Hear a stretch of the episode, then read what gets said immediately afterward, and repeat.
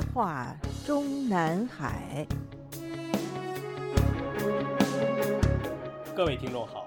欢迎收听自由亚洲电台的《夜话中南海》栏目，我是节目撰稿人和播讲人高鑫。我们今天所播讲文章的题目是“死缓加终身监禁可能是王立科和孙立军的最好下场”。我们本专栏上期节目刊登和播出的正在和孙立军一起期盼习领袖恩赐免死牌的王立科一文，已经介绍了前江苏省委常委、省政法委书记王立科被中共对外公开点名为孙立军政治团伙成员之后，已经被奉命接案的长春市检察院落实了高达四点四亿的巨额受贿款。其中的近四分之一是又花到了孙立军等人身上。远的不说，只说习近平上台之后的中共十八大至今陆续落马并被收监的中共省级政法委书记，或者从省级政法委书记位置上高升之后才中间落马者，已经可以开出长长一大串名单了。其中犯罪金额上亿的，比如曾经担任过中共内蒙古自治区党委常委、自治区政法委书记的蒙古人邢云的受贿额是四点四九亿。于二零一九年底，在王立科曾担任警局的辽宁省大连。接受宣判，以受贿单项罪名就被判处死刑，缓期两年执行，而且死刑缓期执行两年期满，依法减为无期徒刑之后，终身监禁，不得减刑，不得假释。再比如，曾经担任过中共重庆市委常委兼公安局局长和中共广东省委副书记兼省政法委员会书记，以及广东省政协主席的朱明国。于二零一六年五月被广西柳州市检察院指控犯有受贿和巨额财产来源不明罪，具体内容是收受各项财物共计折合人民币一点四一亿余元，另有九千一百零四万余元的财产不能说明来源。中共官媒的报道文章说，办案人员在其家中搜出大量黄金钞票，用箱子分装在一起，足足拉了十余车。其中有部分钞票都受潮发霉。当年十一月十一日，朱明国被广西柳州中院宣布以受贿罪判处死刑，缓期两年执行；以巨额财产来源不明罪判处有期徒刑八年，决定执行死刑，缓期两年执行。但是对朱明国的判决没有附加终身监禁。还比如，中共河北省委原常委、政法委原书记张悦于二零一八年以受贿罪被判处有期徒刑十五年。并处罚金人民币五百万元。张悦当庭表示服从判决，不上诉。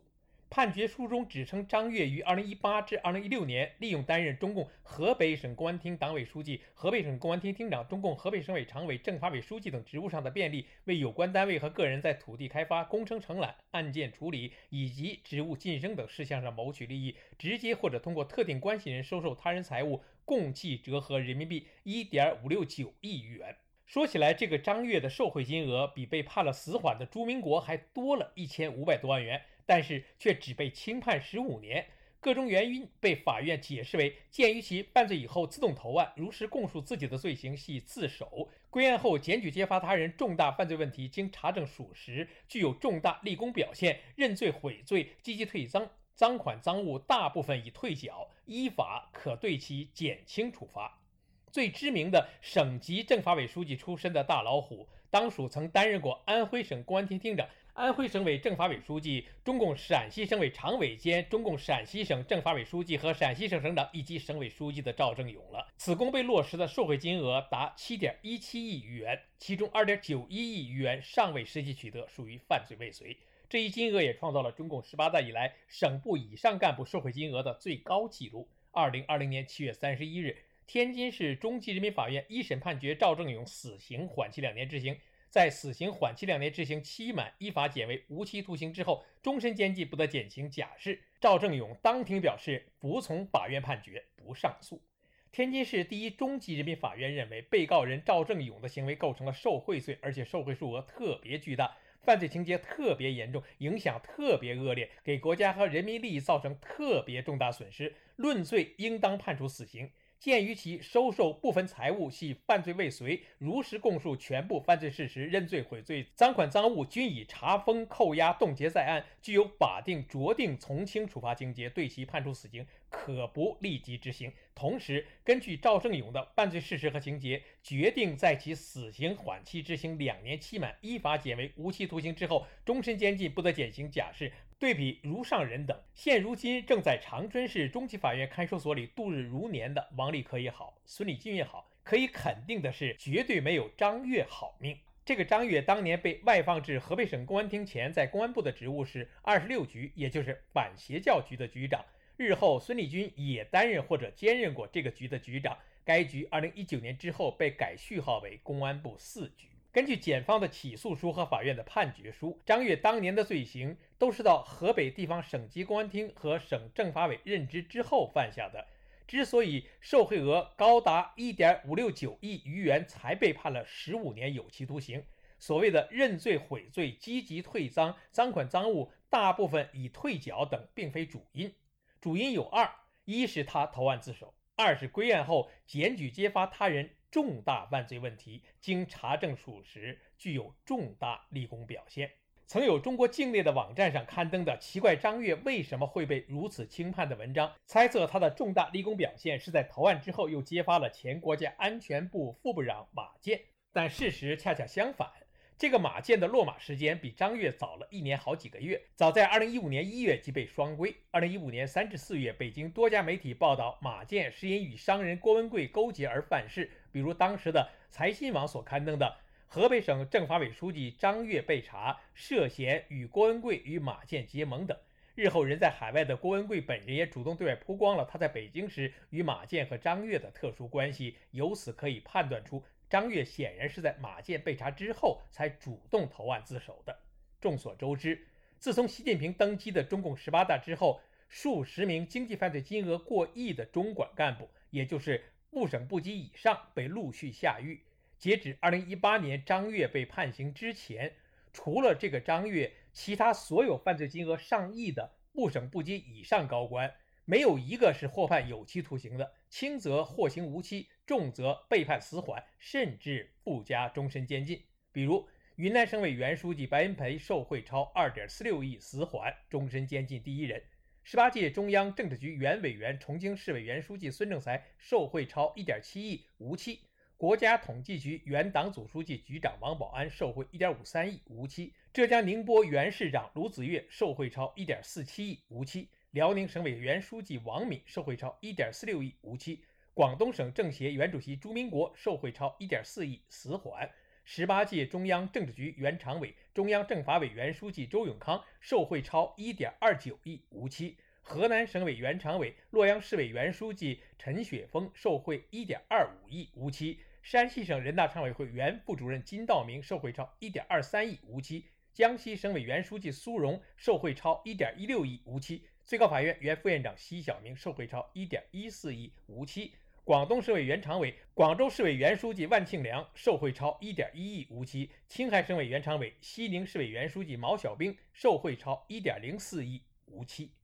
如上只是截止张悦被判刑时的不完全统计，也正因为有如上先例，所以二零一八年张悦被宣布判处十五年有期徒刑之后，在中国大陆上有无数人惊讶。这个张悦在狱中的重大立功表现，该会重大到什么程度，才换取到了如此法外开恩？我们听说过的是，这个张悦在受审期间，为了获取从轻发落，主动交代了自己当初从公安部外放河北公安厅长的运作过程，都是他本人当初为了晋升部省部级而主动请求公安部时任副部长周永康的亲信孟宏伟帮忙美言，并为此给了孟宏伟一笔好处费。由此开启了中纪委和公安部纪委对孟宏伟的内部审查。日后的张越如愿以偿，调任河北省公安厅一年之后，即以省长助理身份开始享受部省级待遇。一年多后，又晋升为省委常委兼省政法委书记。至于日后孟宏伟的下场，这里无需赘述。而为搞垮一个公安部的副部长，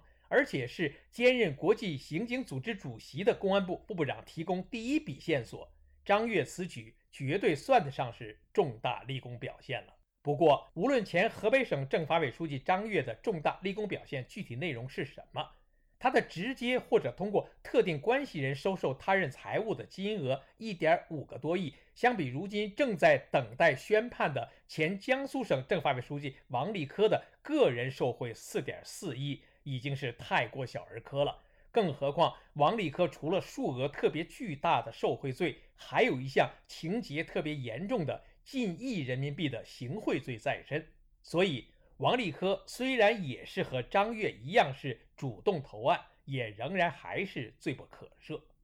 我们下此断言，也是因为已经有案例在先，那就是已经于今年一月被判处了死缓的原贵州省政协主席王富玉受贿四点三亿余元，与王立科的受贿数额大致相当，也是和王立科一样主动投案，但是王富玉没有行贿罪。按照判决书的说法，王富玉从一九九五年至二零二一年的二十六年时间里。利用担任中共海南市的琼山市委书记、市长、中共海南省省委常委兼三亚市委书记、中共海南省委副书记、海口市委书记、中共贵州省委副书记、贵州省政协副主席、主席、贵州省正省部级领导干部等职务上的便利，以及职权地位形成的便利条件，通过其他国家工作人员职务上的行为，为有关单位和个人在企业经营、规划审批、职务调整、案件处理等事项上提供帮助。直接或者通过他人非法接受上述单位和个人给予的财物，共计折合人民币四点三四亿余元。